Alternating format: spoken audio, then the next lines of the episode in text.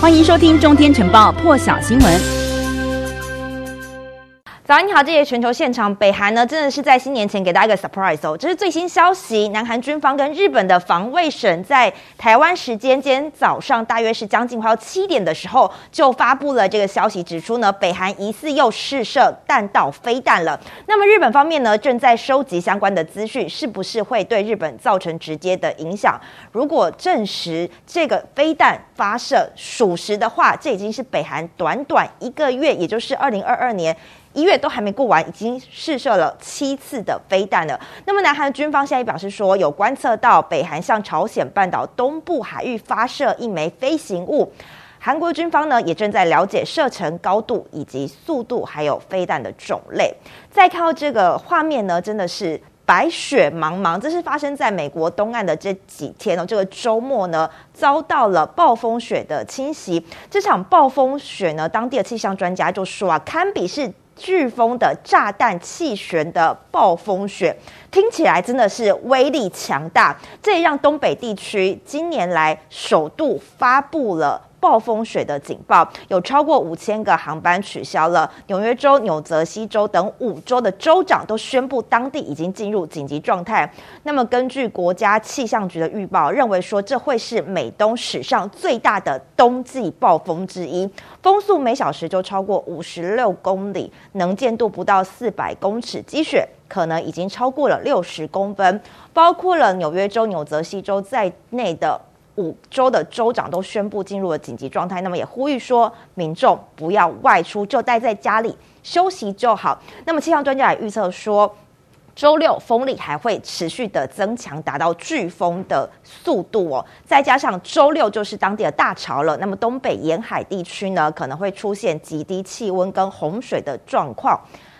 接下来看到的呢是俄国的疫情，Omicron 的变异病毒株传播让当地的。俄国的疫情是可以说是雪上加霜。二十九号一天单日新增的确诊病例就超过了十万起，首度突破十万这个数字。俄国各地的确诊数字数字呢持续飙升，当局统计说，二十九号呢就有十一万三千多起的新增病例，几乎是一个礼拜前单日染疫人数的两倍。其中多数感染的就是现在流行的变异病毒株 Omicron。其实当地的疫情。情啊，一直不见起色，主要的原因也是跟疫苗接种率很低有关系。目前完整接种疫苗的人还不到全部人口的一半。那么当局的数据就显示说，自疫情爆发以来，已经有六十六万人因为染疫而死亡。不过呢，在德国鼓励大家来打疫苗，真的是。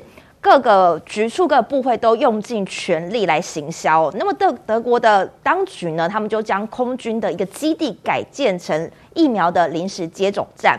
很多民众呢，为了想要看这个平常根本看不到军机，所以呢，纷纷这样子卷起袖子来打疫苗。Der A400 war ja relativ präsent in den Medien in der letzten Zeit, vor allen Dingen eben aus der Evakuierungsoperation in Kabul kennen viele Menschen ihn.